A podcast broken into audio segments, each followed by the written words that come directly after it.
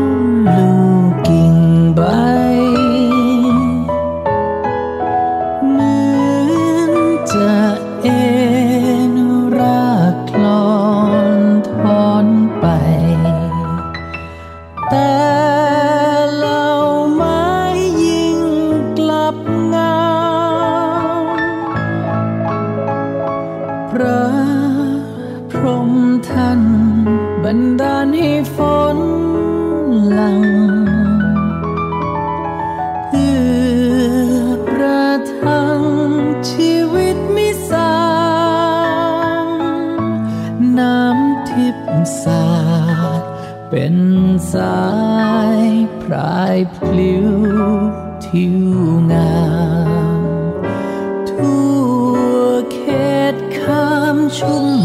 ม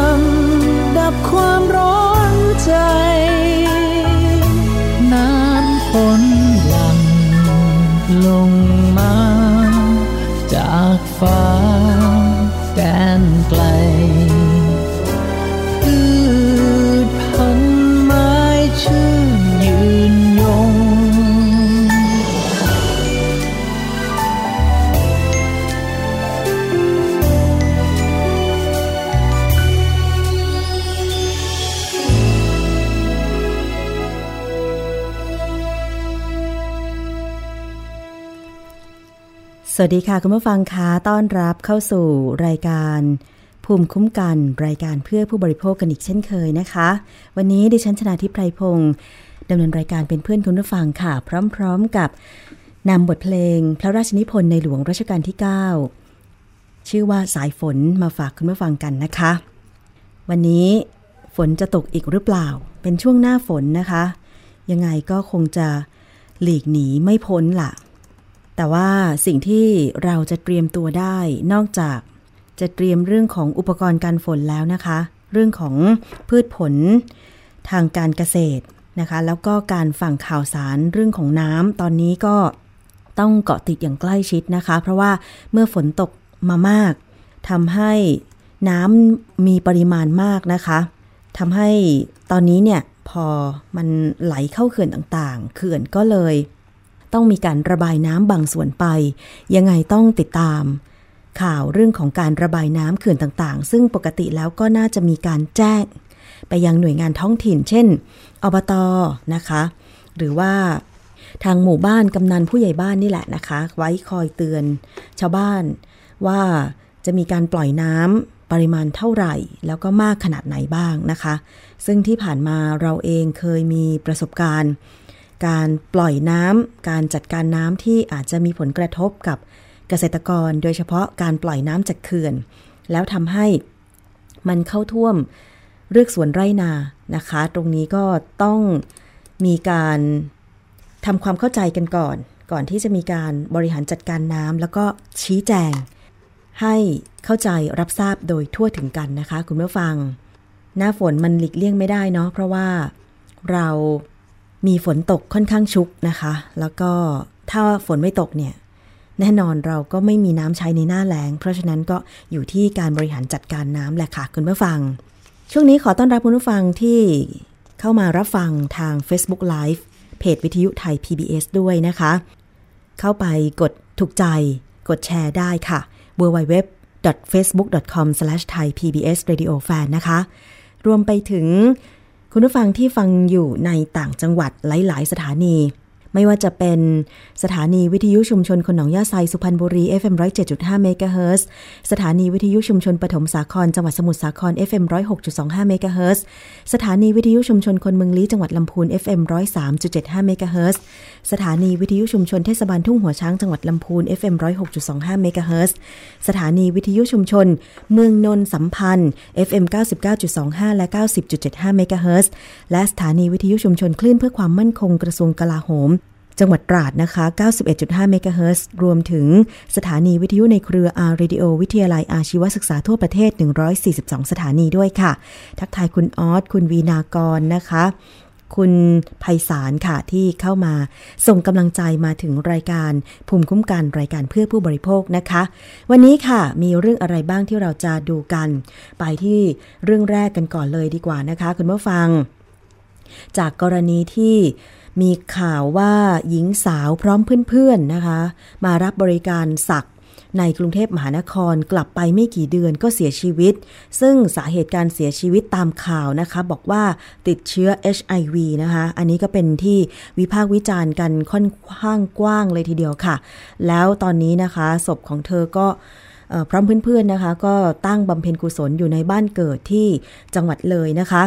ตอนนี้กรมควบคุมโรคกระทรวงสาธารณสุขกำลังตรวจสอบและติดตามค่ะ ภายหลังมีผู้เสียชีวิตเป็นหญิงสาววัย 22 ปีในจังหวัดเลยที่มารับบริการการสักตามร่างกาย ซึ่งญาติเชื่อว่าการเสียชีวิตนั้น เพราะว่าติดเชื้อ HIV ซึ่งมีสาเหตุมาจากการสัก พร้อมระบุพร้อมระบุว่ายังมีการเสียชีวิตในแบบเดียวกันอีก 3 คนด้วยกันนะคะ ขณะที่แพทย์ระบุว่าการสักด้วยอุปกรณ์ที่ไม่สะอาดไม่ได้มาตรฐาน มีความเสี่ยงต่อการติดเชื้อ HIV และโรคติดต่ออื่น ๆ ค่ะ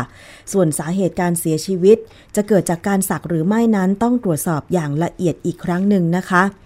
หญิงสาววัย 22 ปีที่เสียชีวิตในจังหวัดเลยค่ะ ญาติระบุว่าก่อนหน้านี้ หญิงสาวรายนี้มีอาการป่วย และเคยไปสักที่ร้านแห่งหนึ่งย่านคลองหลอดกรุงเทพมหานคร พร้อมเพื่อนๆอีก 3 คนนะคะสำหรับอาการป่วยแพทย์แจ้งว่าติดเชื้อ HIV ระยะที่ 3 ซึ่งภายหลังได้เสียชีวิตลง แล้วก็ญาติยังอ้างว่า ได้รับการแจ้งจากเพื่อนของผู้เสียชีวิตด้วยว่า เพื่อที่ไปสักเพื่อนที่ไปสักมาด้วยกันเนี่ยก็ทยอยเสียชีวิตทั้งหมดแล้วในเวลาไล่เลี่ยกันนะคะ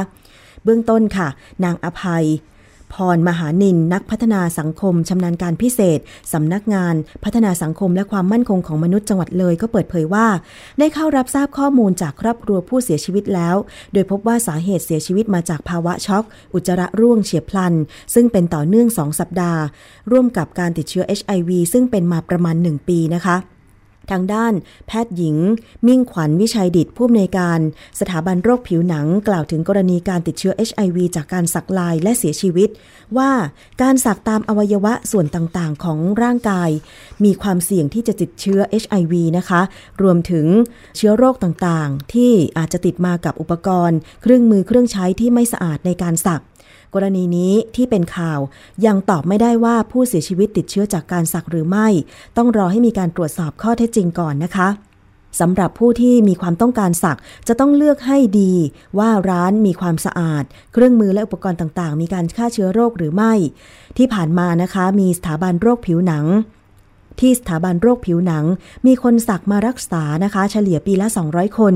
ส่วนใหญ่จะเกิดจากการอักเสบติดเชื้อเป็นหนอง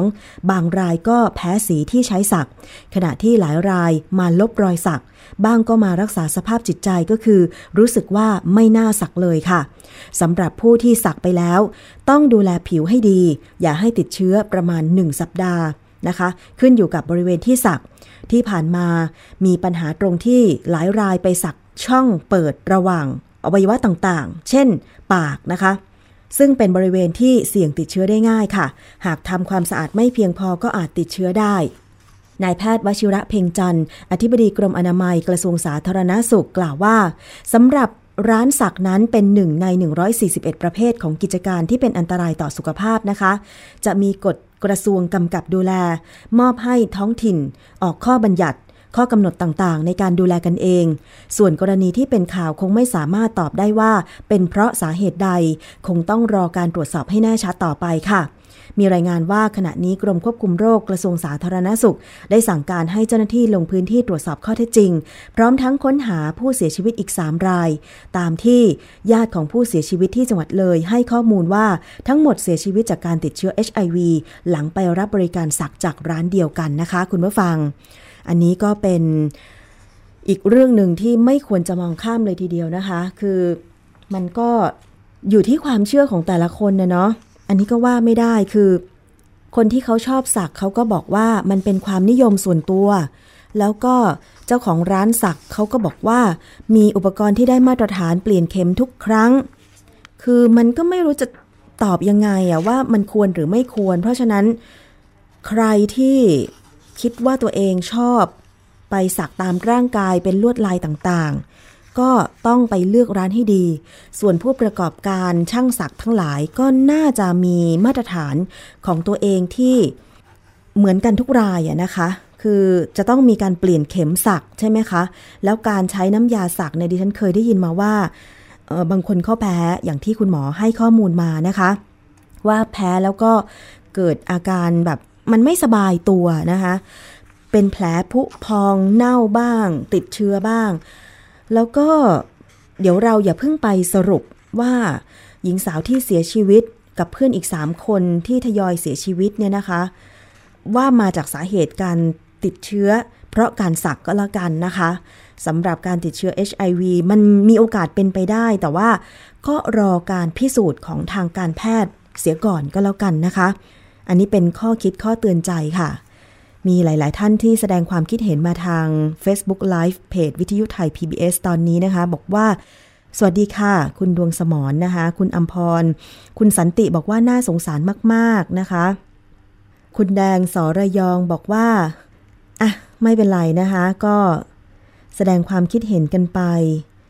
คืออันเนี้ยมันเป็นอุทาหรณ์ว่าเราจะต้องระมัดระวัง ไม่ว่าจะไปรับบริการต่างๆ ไม่เฉพาะการสักลายเท่านั้นนะคะ คุณผู้ฟังตอนเนี้ยผู้หญิงเอง การเสริมสวยเองมันก็มีสักหลายอย่าง สักคิ้วเหมือนกัน แล้วก็สักปากริมฝีปากอ๋อตอนนี้มีอีกกรณีหนึ่งคุณผู้ฟัง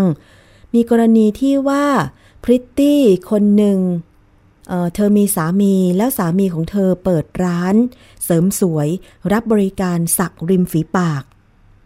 เพิ่งเห็นเธอ Facebook Live แถลงเมื่อวานเมื่อวันก่อนนี่เองนะคะ แต่ว่าคงไม่สามารถนำมาออกได้ในตอนนี้ แต่เล่าให้ฟังคร่าวๆว่า สามีของเธอนั้นเนี่ยนะคะ เปิดร้านสักแล้วมีผู้ที่ไปสักริมฝีปากที่ร้านสามีเธอเนี่ย แล้วก็เกิดติดเชื้อเป็นหนองนะคะ แล้วก็นำเรื่องราวมาแชร์ทางสื่อสังคมออนไลน์ พร้อมกับร้องเรียนนะคะ แล้วเธอก็มีการออกมาถแถลง ว่าถ้าติดเชื้อจากการสักปากจากร้านสามีของเธอจริง เธอยินยอมที่จะชดใช้นะคะ เดี๋ยวจะไปติดตามรายละเอียดมาฝากคุณผู้ฟังในรายการภูมิคุ้มกันในโอกาสต่อไปก็แล้วกันนะคะ คุณ กมลนะคะ ทักทายกันเข้ามา คุณคมเพชรบอกว่ามีประโยชน์มาก คุณพีรศักดิ์นะคะ บอกว่ามีลูกมีหลานอย่าให้สักเลยครับ มันไม่ใช่สิ่งจำเป็น เสริมสวยด้วยศัลยกรรมก็เช่นกันต้องเสี่ยงดวงเรื่องการติดเชื้อ และเมื่อทำแล้วก็จะทำอีกเพราะความไม่พึงพอใจของตัวเองทำให้เสี่ยงซ้ำซากเสียเงินเสียเวลาเสียสุขภาพ ขอบคุณสำหรับความคิดเห็นนะคะ อันนี้ก็น่าจะเป็นอุทาหรณ์ได้อย่างดี แต่ทั้งนี้ทั้งนั้นนะคะก็ อยู่ที่วิจารณญาณของแต่ละท่านนะคะ สวัสดีคุณมารยาทค่ะ คุณยุทธนะคะ คุณเฉลิมพงศ์ด้วย คุณวินากรนะคะ คุณไพศาลค่ะ ทุกท่านเลยทีเดียวนะคะ เอาเป็นว่าเราจะติดตามเรื่องนี้มาฝากคุณอย่างใกล้ชิด เพื่อเป็นการเตือนภัยนะคะ คุณผู้ฟัง การไปรับบริการไม่ว่าจะเป็นการสักการเสริมสวยต่างๆ เนี่ย ก็ต้องระมัดระวังที่สำคัญก็คืออย่างที่กระทรวงสาธารณาสุขบอกไปว่า การสักเนี่ยนะคะเป็นบริการที่จะต้องเป็นหนึ่งใน 141 รายการที่จะต้องมีการ เป็นประเภทของกิจการที่เป็นอันตรายต่อสุขภาพ มีกฎกระทรวงกำกับดูแลนะคะ แล้วก็ท้องถิ่นต่างๆ ก็ออกข้อบัญญัติข้อกำหนดในการดูแลกันเองด้วย เพราะฉะนั้นตอนนี้ก็คงต้องเร่งละค่ะ ในการที่จะไปตรวจร้านสักร้านเสริมสวยต่างๆ ที่ให้บริการสัก ไม่ว่าจะเป็นสักปากสักคิ้วนะคะ ว่ามีความสะอาดปลอดภัย ไม่ติดเชื้อหรือไม่นะคะ โดยเฉพาะอุปกรณ์การสักเข็มและน้ำยาสักเนี่ยมีความจำเป็นมาก ๆ ที่จะต้องมีความปลอดภัยนะคะคุณผู้ฟัง ผู้รับบริการเองดิฉันเห็นว่า ถ้าจะไปรับบริการสักเนี่ยก็สามารถขอตรวจสอบอุปกรณ์และน้ำยาสักก่อนได้ อย่าไปเขินอายหรือว่าอย่าไปกลัวว่าทางช่างสักหรือเจ้าของร้านเนี่ยจะดุเอาจะเอ็ดเอาว่า เอ๊ะ ไม่เชื่อใจไม่เชื่อถือหรืออะไรประมาณนี้นะคะ คืออย่างดิฉันก็ยอมรับว่าเคยไปร้านเสริมสวยนะคะ แต่ว่าก็ต้องใจกล้าที่จะดู นะคะรายละเอียดต่างๆ ถามพนักงานที่เขาเสนอขาย ถามพนักงานที่เขาจะบริการให้เรา ถ้าเป็นคุณหมอที่จะต้องมาฉีดอะไรให้เราเนี่ยก็ขอดูใบประกอบโรคศิลปะ ซึ่งโดยปกติแล้วร้านเสริมสวยต่างๆ เนี่ยก็จะมีใบประกอบโรคศิลปะของคุณหมอติดไว้ ให้เราเห็นอย่างชัดเจนว่าคุณหมอท่านนี้เป็นคุณหมอจริงๆนะคะมีใบประกอบโรคศิลปะ คือหมายความว่ารับรองว่าเป็นผู้เชี่ยวชาญจริง ๆ นะคะ ไม่หลอกลวง อันนี้ก็ รวจสอบกันได้นะคะ ซึ่งถ้าไม่มีรูปคุณหมอที่จะให้บริการเราไม่มีใบประกอบโรคศิลปะเนี่ย เราก็ปฏิเสธทำการรักษาหรือการเสริมสวยได้นะคะ คุณผู้ฟัง อันนี้ก็ต้องป้องกันตัวเองไว้ก่อนค่ะ เพื่อที่จะไม่ให้เเกิดอะไรขึ้นทีหลังแล้วจะมาเสียใจนะคะ โดยเฉพาะอย่างยิ่งการสักนี่แหละนะคะ ก็ฝากเป็นอุทาหรณ์ด้วยก็แล้วกันค่ะ อีกเรื่องหนึ่งนะคะ ตอนนี้ที่ อาจจะเกิดความไม่มั่นใจกัน นั่นก็คือการใช้บริการธนาคารผ่านระบบ mobile banking นะคะ internet banking เนี่ยนะคะที่เมื่อสุดสัปดาห์ที่ผ่านมา สัปดาห์ที่แล้วเนี่ยนะคะ คือระบบของธนาคารหลายธนาคารนั้นล่ม ไม่สามารถให้บริการได้กับการทำธุรกรรมออนไลน์ แล้วก็ยังลามไปถึงบริการหน้าเคาน์เตอร์ด้วยนะคะ คือมันเป็นความเชื่อถือที่โดนสั่นคลอนเป็นอย่างมากค่ะ เพราะว่ามีความขัดข้องของระบบธนาคารนะคะ เริ่มต้นจากธนาคารพาณิชย์ขนาดใหญ่แห่งหนึ่ง แล้วก็เริ่มกระทบกับระบบธนาคารอื่น ๆ กว่าจะแก้ไขปัญหากลับมาใช้งาน ราบรื่นตามปกติก็กินเวลาถึง 2 วันค่ะ แต่ก็มีคำยืนยันว่าสาเหตุไม่ได้เกิดมาจากการถูกแฮ็กข้อมูล แต่เรื่องนี้ก็ทำให้ธนาคารแห่งประเทศไทย เตรียมเรียกธนาคารพาณิชย์แห่งต่างๆ เข้าหารือเพื่อแก้ไขปัญหานะคะ ในสัปดาห์นี้แหละ ธนาคารแห่งประเทศไทย หรือทอปทนะคะ เตรียมเรียกธนาคารพาณิชย์ทุกแห่ง และบริษัท National IT MX จำกัด ซึ่งเป็นผู้พัฒนาและดำเนินการระบบชำระเงินกลาง มาหารือ เพื่อแก้ไขปัญหาระบบโอนเงินผ่านช่องทางอิเล็กทรอนิกส์ หลังจากที่ประชาชนใช้บริการโอนเงินผ่านโมบายแบงกิ้งขัดข้องเมื่อ 2 วันติดต่อกันนะคะ ก็คือช่วงวันที่ 31 สิงหาคมถึง 1 กันยายนที่ผ่านมาค่ะ โดยนายวิรไทยสันติประพบผู้ว่าการธนาคารแห่งประเทศไทย ได้ออกมาชี้แจงก่อนหน้านี้แล้วว่า ปัญหาไม่ได้เกิดจากระบบกลางการโอนเงิน แต่เป็นปัญหาของธนาคารพาณิชย์ขนาดใหญ่บางแห่ง จึงได้กำชับให้ธนาคารพาณิชย์ที่มีปัญหาเร่งปรับปรุงระบบ ยกระดับความสามารถการรองรับทำธุรกรรมเพิ่มมากขึ้นนะคะ มีรายงานว่าปัญหาเริ่มต้นจากธนาคารกสิกรไทย ซึ่งมีสัดส่วนลูกค้าถึงครึ่งหนึ่ง ในการใช้ระบบ mobile banking ค่ะ ซึ่งนายสมคิด จิรานันตรัตน์ประธานกสิกร Business Technology Group หรือ KT KBTG บริษัทในเครือและ ผู้พัฒนาระบบเทคโนโลยีให้กับธนาคารกสิกรไทย เตรียมเสนอคณะกรรมการธนาคาร เพื่อขออนุมัติงบประมาณด้านลงทุนเทคโนโลยีเพิ่มขึ้น 1,000 ล้านบาท เพื่ออัปเกรด และพัฒนาระบบการชำระเงิน แก้ไขปัญหา ระบบรองรับธุรกรรมการเงินได้ไม่เพียงพอนะคะ เนื่องจากว่าลูกค้าทำธุรกรรมเพิ่มขึ้นอย่างก้าวกระโดด จากปัจจุบันนะคะมีงบประมาณอยู่ที่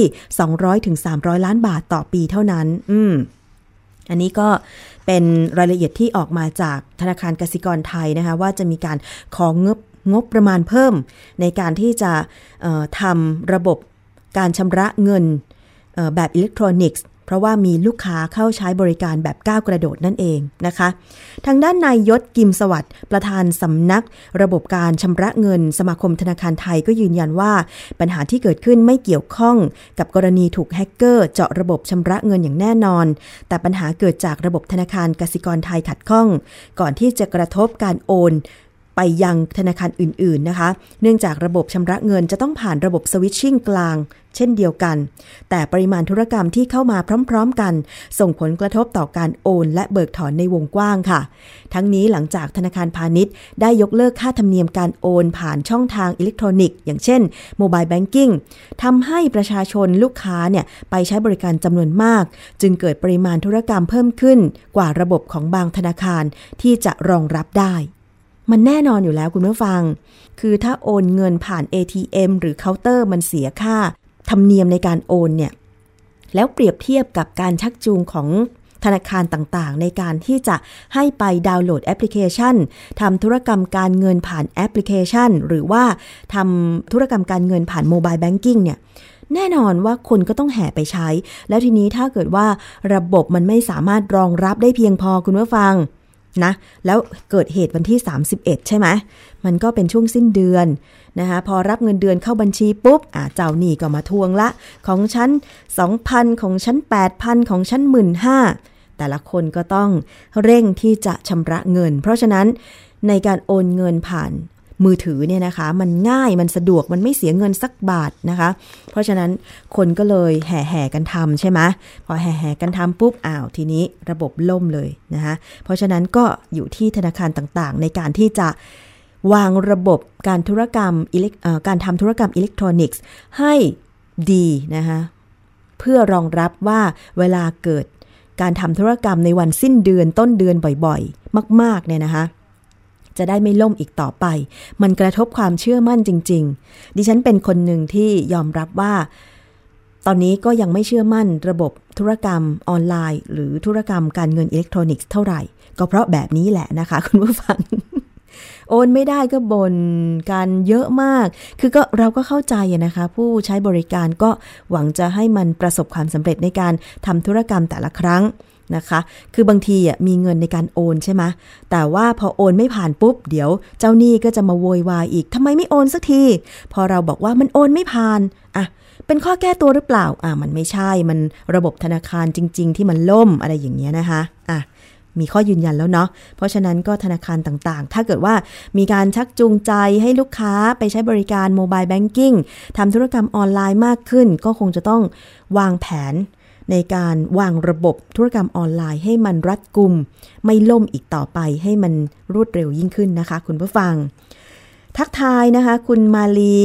คุณจินดานะคะ คุณระพีพันธ์ค่ะ คุณแก้วนะคะ คุณอนุชิตด้วยนะคะ ที่เข้ามาติดตามรับฟังกันทาง Facebook Live เพจวิทยุไทย PBS กับรายการภูมิคุ้มกันค่ะ ช่วงนี้เราพักกันครู่หนึ่งนะคะ เดี๋ยวช่วงหน้ามาตามเรื่องของร่าง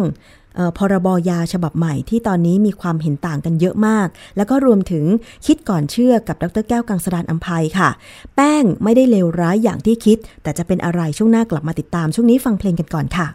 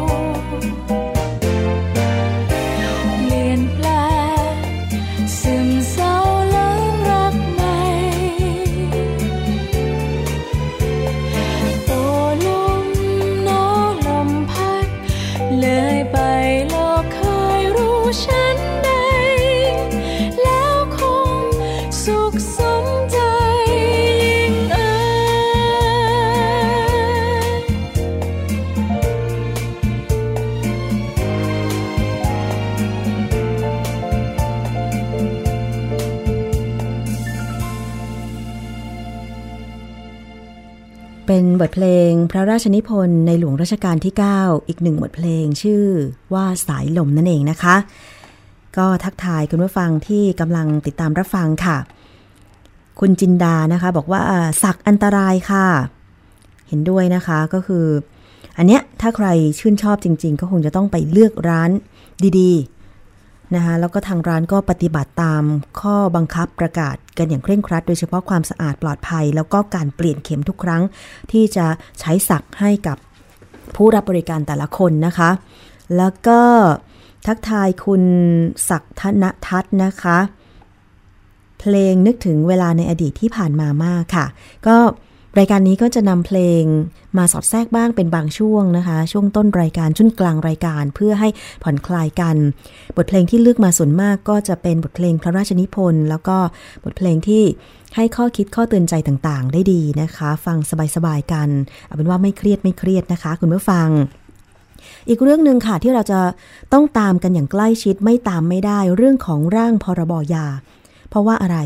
ถึงแม้ว่าเราจะไม่ไม่ใช่บุคลากรทางการแพทย์นะคะ แต่ว่าเราก็คือผู้บริโภคที่จะต้องกินยาใช่ไหมคะ เพราะฉะนั้นเนี่ยอะไรที่มันมีผลกระทบกับเรื่องนี้เนี่ยเราก็ต้องทราบข้อมูลไว้บ้างพอสมควรนะคะ ซึ่งมีการเสนอร่างพรบยาฉบับใหม่ค่ะ แต่ว่ามีความกังวลใจของทั้งคนในวิชาชีพ สาธารณสุขนะคะ เภสัชกรแล้วก็บุคลากรอื่น ๆ ด้วยเกี่ยวกับ รายละเอียดของร่างพรบยาฉบับใหม่นะคะที่เขาบอกว่ามันเหมือนเอารายละเอียดของพรบยาฉบับเดิมเนี่ยมายกไว้ใส่เข้าไปนะไม่มีอะไรเปลี่ยนแปลงรวมถึงไปเพิ่มในส่วนของการให้บุคลากรที่ไม่ใช่เภสัชกรหรือว่าแพทย์ที่จะต้องเป็นการเป็นผู้ที่สั่งจ่ายยา มันมีบุคลากรคนอื่นด้วยที่สามารถสั่งจ่ายยาได้และแบบเนี้ยมันจะ ปลอดภัยหรือนะคะ อันนี้เป็นการตั้งข้อสังเกต ซึ่งช่วงสัปดาห์ที่ผ่านมาเนี่ยมีความเคลื่อนไหวเกี่ยวกับเรื่องของการวิพากษ์นะคะ ร่างพรบยาฉบับนี้ทั้งภาคเหนือ ภาคใต้แล้วก็ภาคอีสานค่ะ อย่างที่ภาคใต้นะคะ คุณผู้ฟังก็มีการคัดค้านร่างพรบยาฉบับนี้ บอกว่าเป็นฉบับลับลวงพรางนะคะ คัดค้านเปิดช่องให้ ขายยาไร้การควบคุมนะคะทำให้คนไทยเสี่ยง แล้วก็ใช้ยาเกินจำเป็น ซึ่งอันตรายนะคะ แล้วก็นี่ค่ะมีการวิพากษ์กันของคนในวงการเภสัชกรรมด้วยนะคะ ชมรมเภสัชกร ภาคใต้และ 8 เครือข่าย วิชาชีพเภสัชกรรม และสโมสรนักศึกษาคณะเภสัชศาสตร์ มหาวิทยาลัยสงขลานคริน มหาวิทยาลัยวลัยลักษณ์นะคะ ก็ได้แก่ชมรมเภสัชกร 3 จังหวัดชายแดนภาคใต้ ชมรมเภสัชกร ชุมชนจังหวัดสงขลานะคะ แล้วก็จังหวัดภูเก็ต สมาคมสิทธิ์เก่าคณะเภสัชศาสตร์ มหาวิทยาลัยสงขลานครินสำนักวิชาเภสัชศาสตร์ มหาวิทยาลัยวลัยลักษณ์นะคะ แล้วก็อื่น ๆ ค่ะ ออกแถลงการคัดค้านร่างพระราชบัญญัติยาพศ ฉบับเดือนกรกฎาคม 2561 ฉบับลับรวงพลางนะคะ เนื่องจากร่างพระราชบัญญัติยาพศดังกล่าว มีข้อบกพร่องร้ายแรงขัดต่อหลักการของกฎหมาย อันได้แก่การขัดหลักความเป็นสากล โดยเฉพาะอย่างยิ่งการจัดประเภทยา ขาดหลักการคุ้มครองผู้บริโภค ในส่วนที่เป็นสาระสำคัญ อันได้แก่ การยกเว้นให้ผู้ไม่เชี่ยวชาญ ผลิต แบ่งบรรจุและจ่ายยาโดยไม่ต้องขออนุญาต การไม่ทบทวนทะเบียนตำรับยา ขาดหลักความยุติธรรมจากบทลงโทษผู้รับอนุญาตสูงกว่า ผู้ได้รับการยกเว้นไม่ต้องขออนุญาตในลักษณะความผิดเดียวกัน ขาดหลักการตรวจสอบความผิดพลาดในการใช้ยาระหว่างสหวิชาชีพ มุ่งเน้นการจัดการเบ็ดเสร็จในตัวเอง โดยคำนึงถึงเพียงประนีประนอมผลประโยชน์ระหว่างวิชาชีพ ไม่คำนึงว่าจะทำลายระบบยา และเพิ่มความไม่ปลอดภัยในการใช้ยาของประชาชน อย่างร้ายแรงที่สุดค่ะ ซึ่งผู้ที่ได้มีการวิพากษ์กันเนี่ยนะคะ ทั้งชมรมเภสัชกรภาคใต้และ 8 เครือข่าย วิชาชีพเภสัชกรรม และสโมสรนักศึกษาสองสถาบัน จึงคัดค้าน และให้เลขาธิการคณะกรรมการอาหารและยา ถอนร่าง พระราชบัญญัติยาพศเดือน ฉบับเดือนกรกฎาคม พุทธศักราช 2561 ไม่เสนอต่อรัฐมนตรีกระทรวงสาธารณสุขภายใน 15 วัน กรณีจำเป็นอย่างยิ่งยวดต้องเสนอ โดยไม่สามารถชักช้าได้ ให้นำร่างพระราชบัญญัติยาพศที่ผ่านการพิจารณา เมื่อวันที่ 23 กุมภาพันธ์ 2559 ซึ่งได้รับการปรับปรุงพัฒนาให้ประชาชนได้รับความคุ้มครองและปลอดภัยจากการใช้ยาเป็นร่างหลักเสนอแทนนะคะ ซึ่งหากไม่มีการเปลี่ยนแปลงรูปแบบใด ๆ จากสำนักงานคณะกรรมการอาหารและยา ทางชมรมเภสัชกรภาคใต้และ 8 เครือข่ายวิชาชีพ จะยกระดับการแสดงจุดยืนร่วมกับเครือข่ายวิชาชีพเภสัชกรรมทุกภาคของประเทศ เพื่อคัดค้าน ร่างพระราชบัญญัติยาพศฉบับเดือนกรกฎาคม 2561 อย่างถึงที่สุดค่ะ อันนี้คือในส่วนของทางภาคใต้นะคะ ซึ่งก็มีทางภาคอีสานอย่างเช่นที่ขอนแก่นก็มีเช่นเดียวกันนะคะ อันนี้ก็เป็นบางส่วนของเวที เสวนาเกี่ยวกับเรื่องของการคัดค้าน ร่างพระราชบัญญัติยาเดือนกรกฎาคม 2561 ค่ะ ซึ่งตรงนี้นะคะ ก็มี อีกหลายๆ เวทีด้วยกันนะคะ ซึ่งเดี๋ยวเราจะตามมาให้คุณผู้ฟังได้ ทราบรายละเอียดกันอย่างต่อเนื่องเลยทีเดียวค่ะ คือถ้าเป็นอย่างกรณีที่มีความเคลื่อนไหวเนี่ยนะคะ ก็คงจะต้องมาพิจารณากันอย่างรอบคอบถี่ถ้วน มีความเห็นนะคะจากเภสัชกรหญิง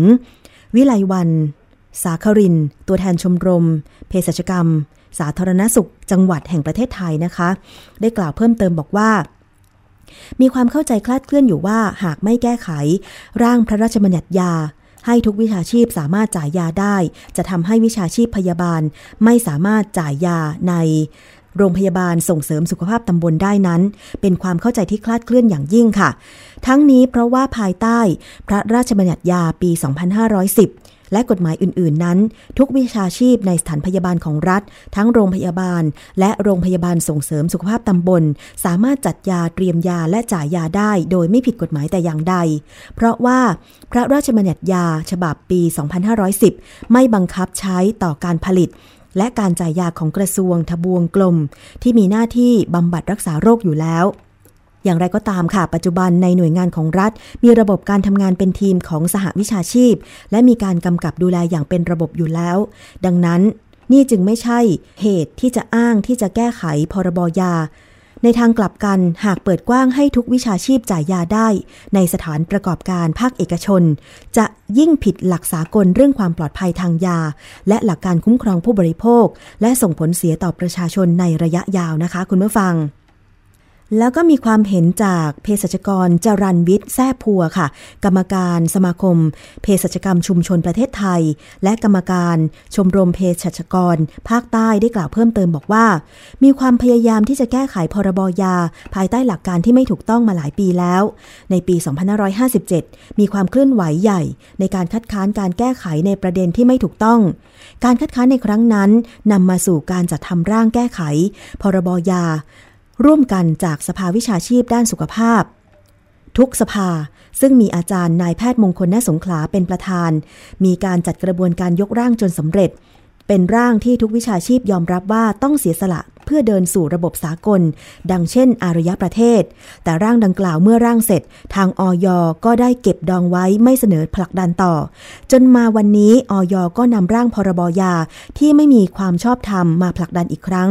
ทำให้วิชาชีพเภสัชกรรม และวิชาชีพสุขภาพหลายวิชาชีพ ต้องลุกขึ้นมาคัดค้านอีกครั้งค่ะ และหากว่าออยจะแก้ไขร่างพรบให้จงได้ ก็ขอให้ถอนร่างปัจจุบัน ฉบับรับรวงพลางออกไป แล้วก็นำร่างพรบยา ฉบับที่มีนายแพทย์มงคลนสงขลาเป็นประธาน เสนอเข้าคอรมอแทน มีเช่นนั้นก็จะมีการยกระดับคัดค้านให้ถึงที่สุด อันนี้ก็เป็น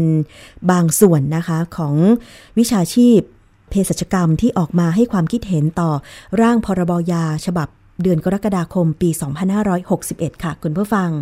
เอาละเราจะติดตามมาเสนอคุณผู้ฟังกันต่อไปก็แล้วกันนะคะสำหรับเรื่องนี้เป็นเรื่องที่ใกล้ตัวของเราอย่างมาก ลองคิดดูก็แล้วกันนะคะว่า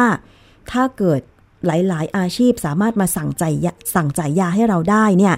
เราจะได้รับยาแบบไหนกัน ซึ่งขนาดทุกวันนี้เนี่ยนะคะ หมอพยาบาลแล้วก็เภสัชกรเป็นผู้จ่ายยาให้เราได้เท่านั้นเนี่ยนะคะ อันนี้สำหรับในคนนะ เราก็บางทีการทานยาก็ยังไม่มีประสิทธิผลเท่าไหร่ อาจจะเป็นเพราะว่านิสัยการทานยาอะไรของเราด้วย แต่จริงๆแล้วเนี่ยการสั่งจ่ายยาการทานยามันต้องมีความปลอดภัยใช่ไหมคะ เพราะฉะนั้นจึงต้องมีผู้เชี่ยวชาญจริง ๆ ในการสั่งจ่ายยาค่ะ คุณผู้ฟัง เอาละค่ะ ช่วงนี้เราจะพักเรื่องของยากันสักครู่หนึ่งก่อนก็แล้วกันนะคะ ไปฟังช่วงคิดก่อนเชื่อกันเลยดีกว่า วันนี้ดรแก้วกังสดานอัมภัยนักพิษวิทยานะคะ มีเรื่องของแป้งค่ะ จะเป็นแป้งอะไรต้องไปฟัง แป้งไม่ได้เลวร้ายอย่างที่คิดค่ะ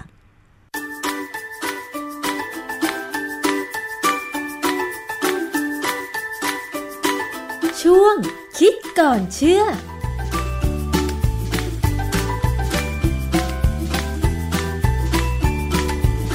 จารย์แก้วคะ วันนี้ทำไมถึงตั้งชื่อหัวข้อว่าแป้งในละครไม่ได้เลวร้ายอย่างที่บางคนคิดคะความจริงแป้งเนี่ยก็คือคือดาราคนหนึ่งนะแต่ว่าผมใช้รูปนี้แทนเพราะไม่อยากไปยุ่งกับรูปเขาแต่จริงสิ่งที่จะพูดวันนี้คือแป้งในชามก็คือข้าวพวกแป้งขนมปังอะไรเงี้ยนะก็ไม่ได้เลวร้ายอย่างที่บางคนคิด เช่นกันคือคือเราจะมีความรู้สึกว่า กินแป้งมาก กินข้าวมาก กินขนมปังมากเนี่ย กินแล้วจะ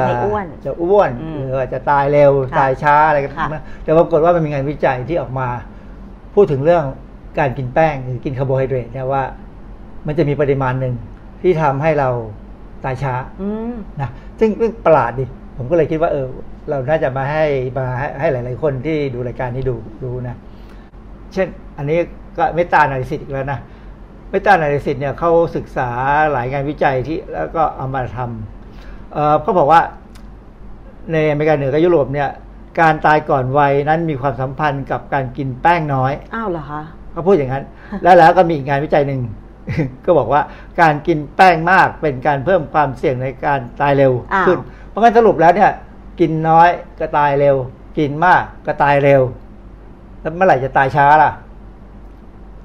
ก็มีงานวิจัยอีกชิ้นหนึ่งอันนี้ทำเมื่อเพิ่งเพิ่งตีพิมพ์เนี่ย เมื่อ 2018 ออกา16ก็เดือนนี้เองนะเร็วๆนี่เอง ก็แปลว่าไออาหารพวกพวกคาร์โบไฮเดรตเนี่ยหรือพวกแป้งเนี่ยกินเข้าไปแล้วมีผลกับไอไออัตราการตายเนี่ยนะเขาก็ทำศึกษาแบบระบาดวิทยาอันนี้ผลที่ออกมาบอกกินแป้งมากหรือน้อยไปต่างก็มีความสัมพันธ์กับอัตราการตายที่เร็วเกินควรความเสี่ยงน้อยที่สุดคือกินคาร์โบไฮเดรตกินแป้งเนี่ยราวร้อยละห้าสิบ ถึงห้าสิบห้าหมายความว่าห้าสิบถึงห้าสิบห้าก็เอาเอาง่ายๆอย่างที่พูดตลอดเวลาว่า ในจานเนี่ย ผักก็มีครึ่งหนึ่งเป็นผักผักผลไม้ไปแล้วอีกครึ่งหนึ่งเนี่ยครึ่งหนึ่งเป็นแป้งเป็นข้าวนะคือจริงๆห้าสิบห้าสิบห้าเนี่ยเขาน่าจะตีความหมายว่าเป็นปริมาณที่ให้พลังงานห้าสิบถึงห้าสิบห้าเปอร์เซ็นต์ซึ่งคำนวณยากมาก ใช่ เพราะว่าแต่ละวันเรากินข้าวจานหนึ่ง บางวันก็อยากหิวมาก บางวันก็หิวน้อยอะไรอย่างเงี้ยเราจะคำนวณก็ยากคือพยายามดูให้ส่วนที่เป็นข้าแปะเป็นคาร์โบไฮเดรตหรือเป็นแป้งกับเนื้อสัตว์เนี่ย ให้มีแป้งครึ่งหนึ่งส่วนเนื้อสัตว์นี่ก็อาจจะไม่ถึงก็ ไม่ถึง ความจริงน้อยไปก็ไม่ดีนะ เพราะว่าผมเคยพูดไปแล้วเคยก็นั่งอ่านข้อมูลว่า ถ้าผู้คนสูงอายุนะเมื่อก่อนนี้เราบอกว่ากินกินเนื้อสัตว์ให้น้อยลงได้แล้ว ก็อาจจะเป็นอันตรายกับไตแต่จริงๆแล้วเขาบอกว่าไม่ใช่อะ ควรจะกินมากขึ้นกว่าเดิมด้วยซ้ำอ๋อเหรอคะเพราะว่าร่างกายมันต้องซ่อมแซมมากกว่าหนุ่มหรือสาวนะคือคือกินมากกินน้อยเนี่ย แล้วพอไม่พอเนี่ยอยู่ดูที่ว่าสุขภาพเราดีไหมค่ะ คือไม่เป็นหวัด ถ้าเป็นหวัดบ่อยจะแสดงสุขภาพไม่ดีแล้วภูมิคุ้มกันต่ำนะเพราะนั้นเป็นหวัดหรือถ้าเป็นหวัดปีละครั้งสองครั้งก็หายเร็วอย่าเป็นเป็นสิบสิบวันนะแค่สองสามวันก็ดีขึ้นแล้วนะเพราะนั้นอันนี้จะเป็นว่าแบบว่าสุขภาพดีนะฮะ อาหารที่มีคาร์โบไฮเดรตต่ำหรือมีแป้งต่ำเนี่ยบางครั้งเนี่ยพอเราเราลดแป้งเนี่ยเราไปเพิ่มโปรตีน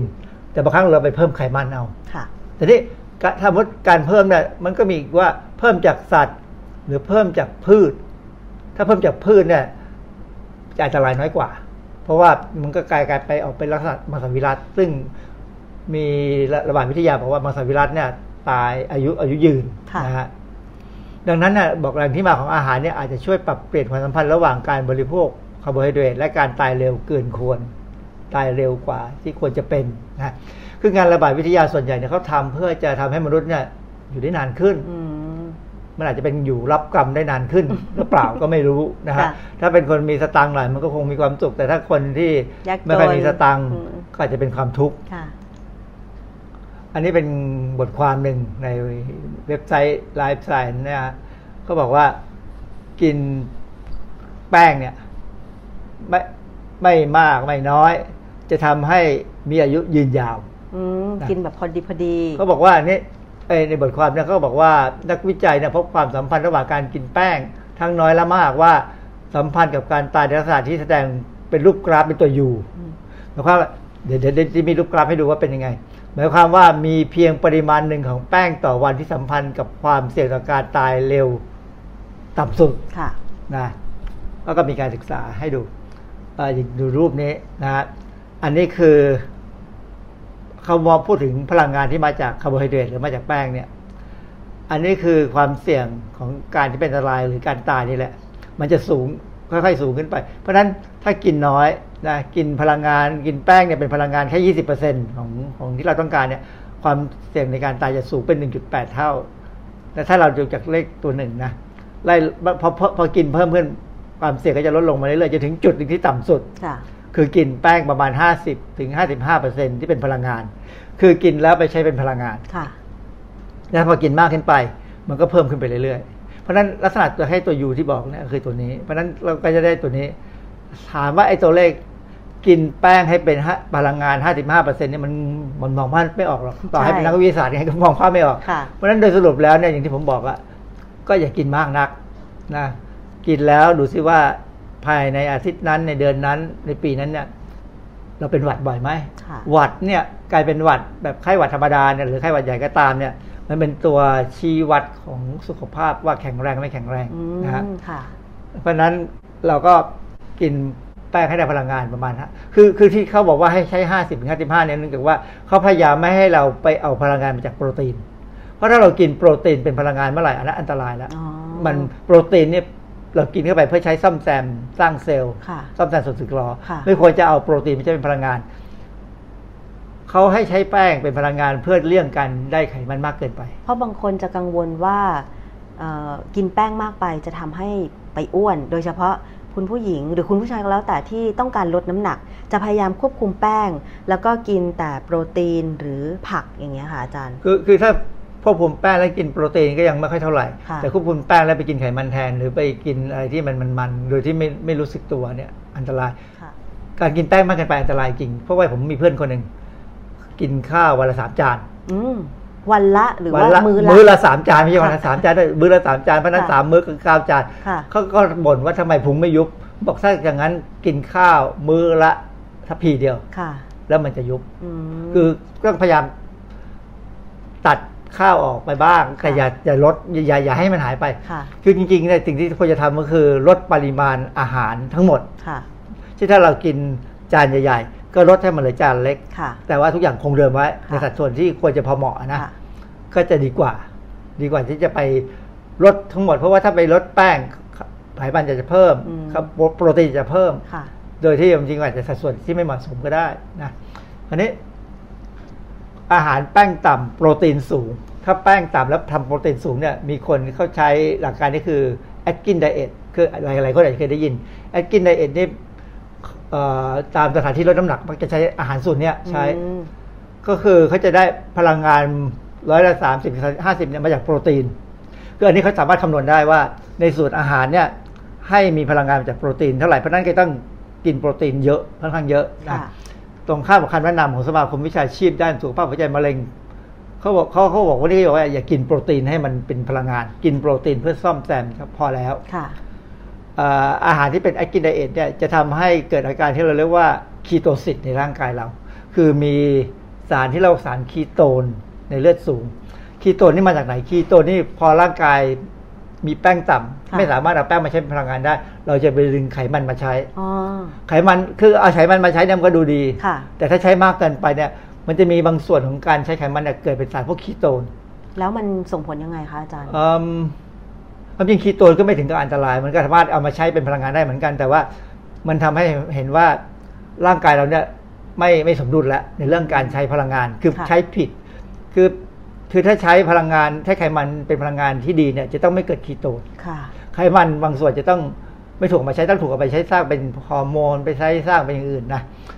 เพราะฉะนั้นอาหารที่เป็น Atkins diet เนี่ยมันผลข้างเคียงที่มีคือคอเลสเตอรอลคอเลสเตอรอลในเลือดเนี่ยจะสูงขึ้นค่ะนะเพราะไปกินโปรตีนโปรตีนจากเนื้อสัตว์เนี่ยมีคอเลสเตอรอลทั้งนั้นนะไตทำงานหนัก และมักจะเกิดนิ่วในไต อันนี้เป็นอาการที่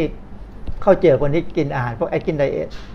แล้วก็มีการสูญเสียแคลเซียมทางปัสสาวะเพิ่มขึ้นจนกระดูกมีปัญหาคือกระดูกพรุนอืมเพราะฉะนั้นคนที่กินอาหาร Atkins diet เนี่ยอาจจะกินไปสักพักหนึ่งแล้วก็ตรวจร่างกายให้ดี ถ้าไม่มีปัญหาก็ไม่เป็นไร แต่ถ้ามีปัญหาก็ต้องหยุดกินค่ะนะมันมันมันมีประโยชน์พอสมควรในบางเรื่องนะฮะ Atkins diet นี่เขาเขาก็จะใช้ในการ แก้ปัญหาบางโรคได้นะเอ่อทีนี้มีอีกอันตัวไขมันสูงโปรตีนพอดี คือแป้งต่ำแต่ไขมันสูงเมื่อกี้แป้งต่ำโปรตีนสูงค่ะอันนี้โปรตีนปกติปกติ แต่ไขมันสูง แล้วเขาเรียกว่าคีโตเจนิกไดเอท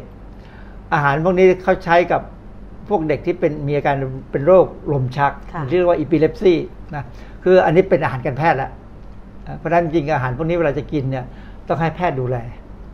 อาหารที่ทำให้เกิดการเปลี่ยนไขมันในร่างกายเป็นพลังงานเกิดสภาพ ketosis อันนี้มากกว่า Atkins อีกคือเขาต้องการให้เกิดสภาวะ ketosis เนี่ยเพื่อที่จะไปแก้ปัญหาคีโตนในสมอง ใช้เอาเอาคีโตนเนี่ยให้มันเกิดคีโตน เพื่อไปใช้แทนกลูโคสในสมองค่ะเพื่อลดอาการชัก คืออันนี้เป็นเรื่องของการแพทย์แท้ๆเลย ซึ่งเพราะฉะนั้นอาหารตัวนี้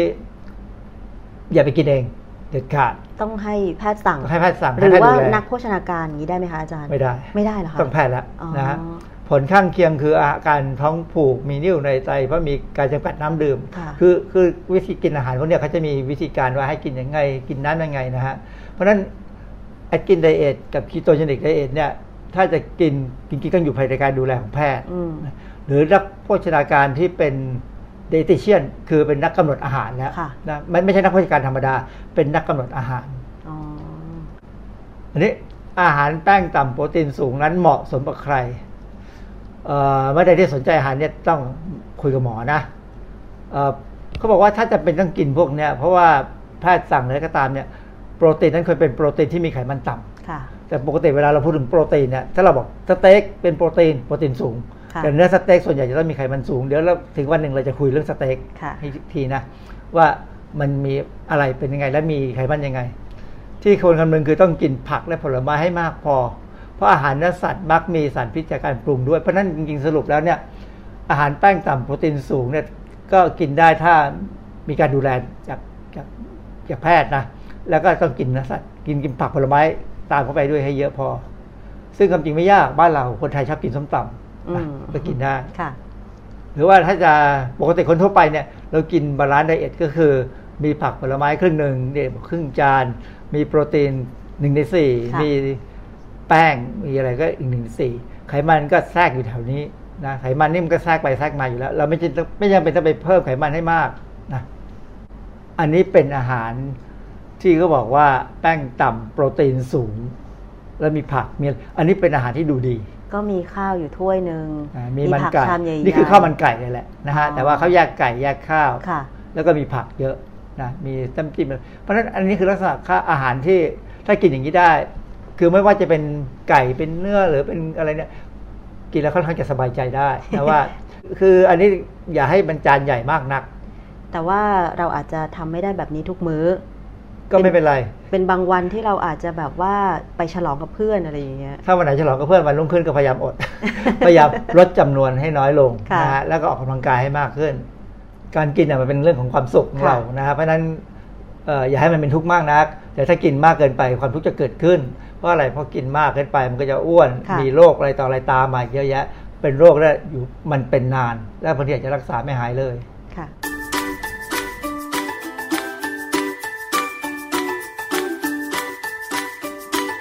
ช่วง คิดก่อนเชื่อ